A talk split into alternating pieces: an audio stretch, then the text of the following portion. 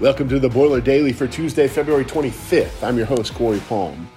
Congratulations to the women's golf team on a great finish at the Icon Invitational down in Texas. The ladies finished three under for the tournament and ended up second, behind only fifth ranked Kent State. Among the teams Purdue finished ahead of, top ranked Texas, who finished five shots worse than your Boilermakers.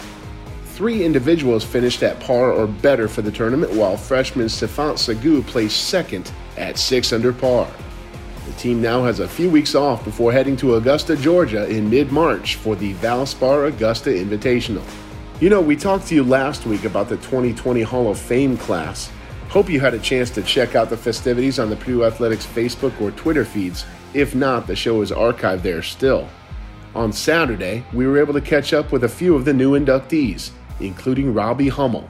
Here are a few good minutes with Robbie on what the honor means to him. It's, incredibly humbling. I think you look at uh, the other inductees and you hear just how accomplished they are. Um, it's really an, an, awesome experience. I think as a kid, you always set goals for yourself, and mine were always to make the varsity at Valpo High School, to be an Indiana All Star, and I always walked by the Hall of Fame at Valpo High School and thought, man, it'd be cool to, to be in the Hall of Fame someday. So um, I think that it was, a, it was a goal of mine um, but certainly not an expectation. You know, I came to campus and I just hoped that I got to play a little bit, and uh, you know, it, it, certainly worked out for the best. And I think it's a, it's a case where when you make a decision that it's really based off the right things, you know, based off the right fit with the, the coaches and the players that are there and the guys you're coming in with.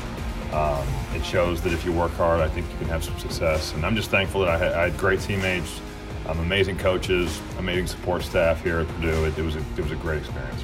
It's always, you know, a pretty awesome experience and feeling to be back in Mackey. And, um, you know, once you're done as a player, for most guys, you don't get to experience that uh, kind of feeling of, of, being back in front of crowds like like that. And that's part of the reason why I like to play three on three because you do get some of that, not to that extent where you have 17,000, but, um, you know, just to be in, in, that environment and that atmosphere. And this is a, a great family oriented place where everybody sticks together and, and everybody you know has been so supportive so I, I, love coming back and I whether it's for a football game or to do a game or whatever um, it always feels back to be back on the floor where you, you got to play with your, your boys and, and have a lot of fun Hummel and the rest of the class were honored during the first half of the men's basketball game Saturday afternoon. Robbie was actually pulling double duty as he was on the call that day for ESPN.